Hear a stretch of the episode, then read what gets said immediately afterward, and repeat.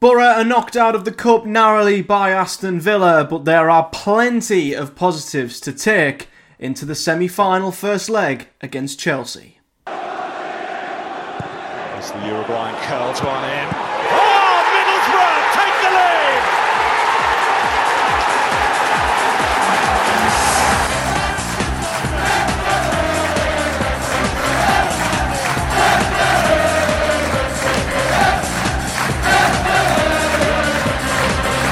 What is up, guys? Matthew here, and welcome to Project Boro. And yes, I know I said I wasn't going to do a Project Boro on the FA Cup third round game against Aston Villa because I quite frankly thought it would be a nothing game where we would play a weakened side, we'd probably get knocked out, but who cares because we've got the small matter of a League Cup semi final first leg in midweek, the first one that Boro have had for 20 years. However, Boro, both in their performance against Aston Villa, who, let's remember, are second in the Premier League, by the way, and some of the players we had back in the team, for me, lots of positives. I think this is probably the most the most positive defeat I've felt in a weird sort of way because it took a deflected a massively deflected long shot from outside the box to beat Tom Glover and Edge Villa in front with only a few minutes to go.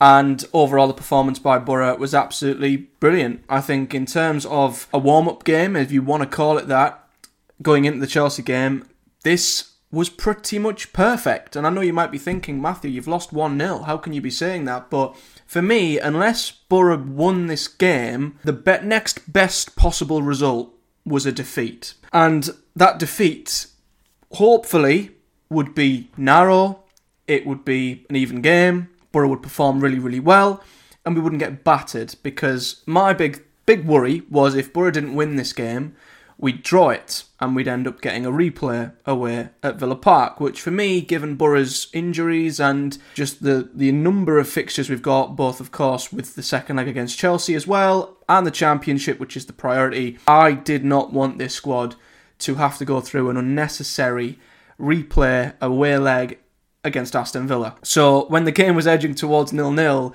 in the final 10 minutes, I was begging for a goal either way because for me, if Boro get through, they beat Aston Villa. Confidence is through the roof. And then you go into the Chelsea game thinking, well, if we can beat second in the Premier League, we can beat Chelsea, who are obviously lower in the Premier League than Villa. But at the same time, I thought, well, the next best prize is we lose this game, and hopefully we lose it valiantly. And that's exactly what we did. This is the second best prize for me because Boro overall were absolutely brilliant against Aston Villa, and we saw two sides to Boro in this game. The first half was one of the most defensively disciplined performances I've seen from Boro in a very long time. We didn't press as much, we sat back in a very solid, stiff shape. And we had five at the back, which is very, very interesting. Or three at the back with wing backs, if you want to call it that. Because, um, yeah, we had a back three of Vandenberg, Clarke, and Engel, who was a left centre back, and then we had Bangura wide left, Jones wide right, and out of possession. I've not been as pleased as I was in that first half, seeing Boro out of possession. We were very disciplined, very solid. Aston Villa, as I say, one of the best sides in the Premier League this season. They've destroyed so many great sides, more more at home, granted, but Boro barely gave them a sniff in the first half. Villa didn't pause that much of a threat. Glover had to make a couple of saves here and there, but nothing clear cut. And going the other way, Rogers, I think, may have had an effort in the first half. I think it was the first half which forced a save from Martinez, but mostly it was about Boro staying in the game. And I think that was Carrick's game plan. You know, stay in the game for as long as we can, make sure we get to half time still level. If we nick a goal, great. And then second half that's when we maybe come out a little bit and we try and win the game from there. Because let's be fair, respect to Aston Villa, if Boro try and go completely gung ho against them from the get go and we try and play our usual style of football, we'd probably get picked off in the first half and the tie is gone. But we gave ourselves the best possible chance, and the second half was a lot more open, and that of course led to chances for both sides. Boro I thought played some very good football, got into some very great positions. The final ball was what was lacking, at times. Martinez made some very, very good decisions in terms of when he would come out and beat one of the Boro forwards to a, a through ball or when he would collect a cross that was put across his box. So, yeah, there was clearly a, a, difference in quality when it comes to the final ball, but Boro still posed one hell of a threat in the second half and got into some fantastic areas. But of course, equally, with Boro pushing out, it would leave space for Aston Villa as well. And Tom Glover had to be on top form at times in that second half. He particularly made a tremendous save from John McGinn as the ball was played from the left hand side. McGinn whipped it first time, and it was a wonderful save by Glover, tipping it over the bar. Absolutely fantastic from him. Probably my man of the match, although we'll get to the Boro 11 a little bit later. Um, they also come very close, and Ezri Konsa hit the post with a header from a corner. But it's not like Villa were absolutely on top of Boro. It's not like they were dominating Boro. Boro were banked, you know, on their on their defensive line, just constantly having to hoof it clear, constantly defending. We posed just as many issues, and, and I think we, we, we ensured that Villa had to be on it to beat us, you know, and they still had to be defensively sound. A lot of their players said it post match, you know, they had to be bang at it defensively today because Boro would have punished them if we'd have gotten the final ball right. But as the game drifted towards the end, it got a bit more end to end, it got on a little bit more open, and I think it says a lot about I guess the the threat Boro were posing, and it certainly worried Unai Emery because they ended up making a quadruple substitution in the second half and had to bring on their big guns on 70 minutes. Uh, Zaniolo, Diaby, Watkins, and Douglas Luiz all come on. And I think that just shows the level of respect in terms of Emery had to think about it. He had to act because I think in the second half there was a spell where Villa, towards that 70 75 minute period, had lost control of the game and Boro were on top and really starting to pose real problems for that Villa back line. And it forced Emery's hand. And then towards the end of the game, of course, it looked like it was going towards a nil-nil. And yeah, add this one to the low XG compilation of goals that Boro have conceded this season. It comes to Matty Cash on the edge of the area. He takes a shot from miles out. It takes the biggest wicked deflection off Emmanuel Elath and spins out of Glover's reach into the corner. And yeah, I mean, it is unlucky on Boro, you know, and we've seen this happen so often this season where goals fly in from outside the box, from absolutely out of nowhere goals which Glover has been helpless when he deserved a lot more. And you could argue again, the defence, Glover deserved a clean sheet. And if we weren't in the League Cup semi final, I would have been a lot more devastated about this result because Boro, I think, earned the chance to go to Villa Park in a third round replay. But unfortunately, as has been the way quite a lot this season, a shot from range deflects, somehow finds a way in the back of the Boro net, and that, in the end, was the difference. But as I say, for me, if Boro weren't going to win this game, second best prize was that we lost it, and we lost it in a manner which was a manner where Boro can take positives. We can say we put in a fantastic performance and we weren't battered because my concern would be that we got absolutely annihilated by Villa 3 0, 4 0. And then suddenly you're going into the Chelsea game thinking, oh my god, if we've been beaten by Villa heavily, how on earth are we going to get something from Chelsea? But that's not the case. You know, even with a 1 0 defeat, I thought our defence, the threat reposed in possession, I thought we were very good in possession. We played out from the back and we're getting pressed by the team who was second in the Premier League, and Boro was so good on the ball at times. It was that final bit that let us down. But yeah, I've never took more positives out of a 1 0 defeat and I am massively relieved that we don't have to go to Villa Park now, and we can now stick our full focus in to the Chelsea game, which of course is only a few days away, and we can do that knowing that we have gave second place a game, and they needed a deflected goal to beat us, which yeah it makes me think well if we can do that to Villa, we can also defend just as well, and hopefully pose a little bit more of a threat going at the back of Chelsea. As for the Boro team, though, massive, massive positives here. A lot of players back in the mix. that we've been missing for quite a while. So Glover remained in goal as we'd expect with Dieng away at AFCON. It says a back four on FotMob, but it very much transitioned into a bit of a back five when Boro were defending, but we had Bangura on the left, Engel slotted into a kind of left centre back role out of possession, which is the first time we've seen that. You know, when we saw Bangura and Engel on the team sheet together, I thought we were playing one at left back, one at left wing, but then you see Greenwood in the team with Rogers and Jones, and you're thinking, what's going on here? But Engel was in there, Fry on the bench. Hopefully, that's not because Fry's got any particular knock, but regardless, Engel was probably the best of the back four, if I'm honest. Clarke was on the right hand side, Van Brad van den Berg was on the right of him, and Isaiah Jones would, I guess, tuck into the right wing back position out of possession. And then, alongside Dan Barlaser in midfield, Hayden Hackney was back captaining the side. Oh, it's it's a delight to see Hayden Hackney, you know, our best player, makes the team tick. He has been a ginormous miss this season when he's been out. And yeah, to see Hackney back was absolutely massive. What a boost that was to see him start the game. The front four was pretty much as has been. Greenwood on the left, Rogers, Jones on the right, Josh Coburn once again starting up front. And then on the bench, we had the inclusions of Emmanuel Latte-Lath, who has not been seen since the Port Vale game, of course, and did come on in the second half. And Matt Crooks was back on the bench as well. So yeah, three big players back in the fold.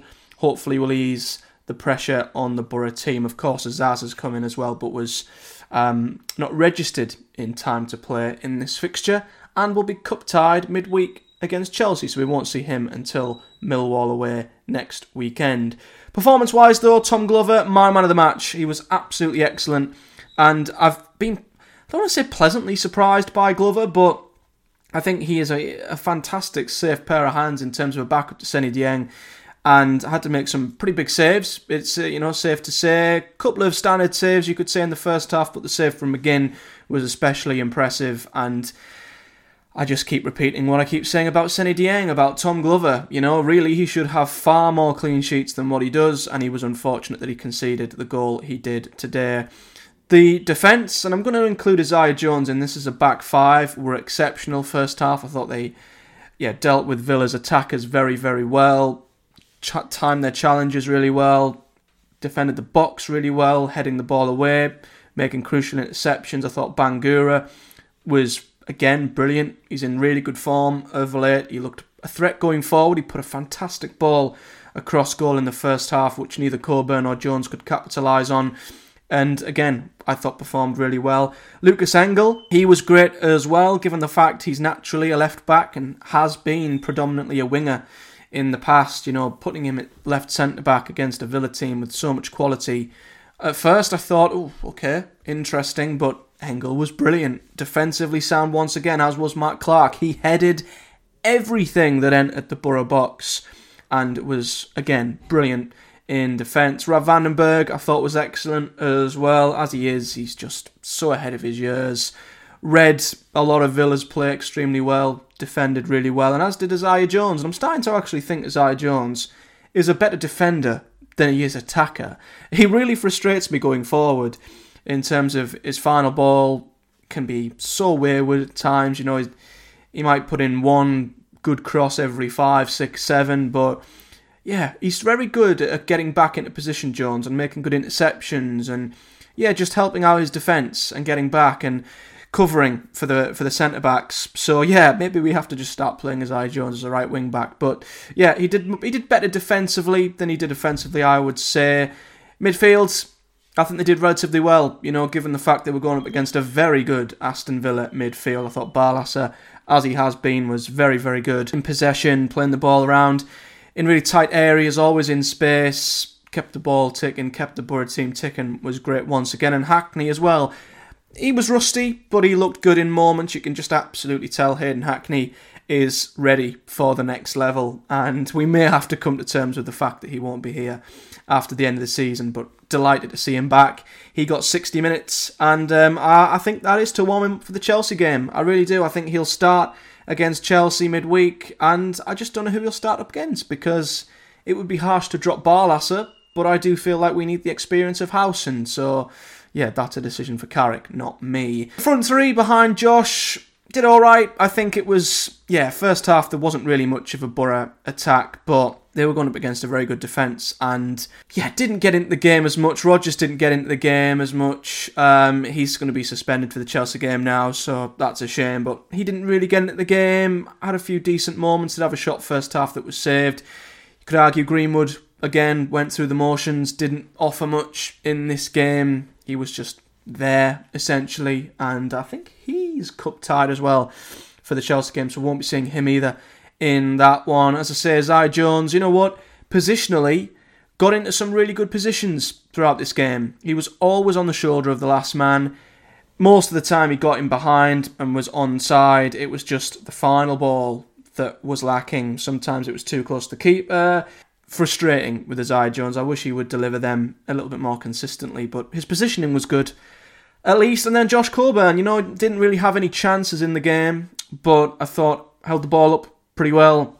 Gave the Villa defence quite a lot to worry about at times. It was a bit of a handful and put himself about. He just didn't really get the chances that he would have liked, apart from the Bangura across first half, which I think if Josh Coburn tries to go with a diving header, maybe he has a chance there.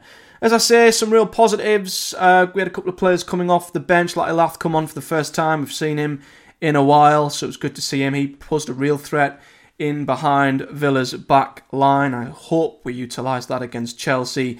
He could have Thiago Silva on toast, if I'm honest. Howson come on as well. Be intrigued to see if he's picked for the Chelsea game, as I say. Gilbert come on, which was good for him. Fry off the bench too, which I hope proves he's not injured particularly, and Hayden Coulson come on at the end to get some minutes too. As for the stats and momentum, well, you can see momentum wise, this is what I mean about Boro's first half. Very defensive, very solid, but still not really giving Villa all that much. It was all Villa possession wise without harming Boro too much.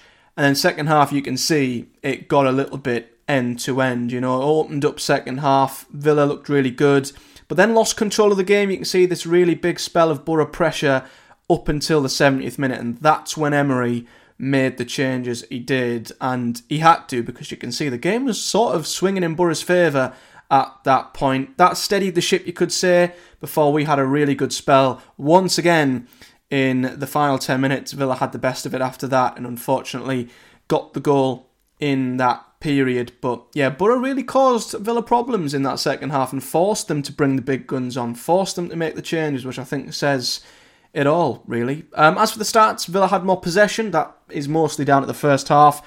And XG wise, this says it a lot, really. I mean, Boro didn't create much at all, arguably 0.29, but we limited Villa. You know, we limited an Aston Villa side to 0.71 XG, which I think says a lot about how well we defended. We only had five shots and the one on target, which was first half. They had six, and they had a big chance too, but as I say, Glover dealt with them pretty well. Villa outpassed Boro, as you'd probably expect, and um, it is a shame to see that the goal scored was a grand total XG of 0.01, which is just typical of Boro's season and the goals we've conceded, isn't it? But yeah, we're out the FA Cup. Of course, a cup run is always good for the momentum. I mean, it's it's hard to get up for an FA Cup game or a a cup game in the early rounds. It was like that with the League Cup, but you know, you go on a run, and here you are, Boro in a semi final on Tuesday evening. And yeah, this is what it's all about, if I'm honest. Let's not beat around the bush. You know, I a lot of fans have said for weeks now Carrick should play the kids against Villa. We're not bothered about the game against Villa. Having looked back at it, I'm glad with how it panned out. You know, it's it's definitely gave the boys plenty of confidence. It gave them plenty of positives. It got them used to that sort of occasion. Although, of course, Tuesday will be a lot bigger. Playing a Premier League team at home, it's as it's as good of a warm up game as you could imagine, really, when you've got another one coming in a couple of days' time. And we don't have to worry about a replay either, so we can put our full 100% focus into this game. And listen, it's it's one of probably the biggest games Boro have had in a long time, and what an opportunity this is. You know, if we can take anything back to Stamford Bridge, it's a bonus, and then anything can happen from there. You know, if we can draw the game, go back to Stamford Bridge level, yes, we're going to be complete outsiders in the away leg, but we have something to hold on to, and that's all we need. In my eyes, you know, I remember when we went to Old Trafford in the Cup, we drew against them, won on penalties. Who's to say that can't happen at Stamford Bridge if Boro defend well?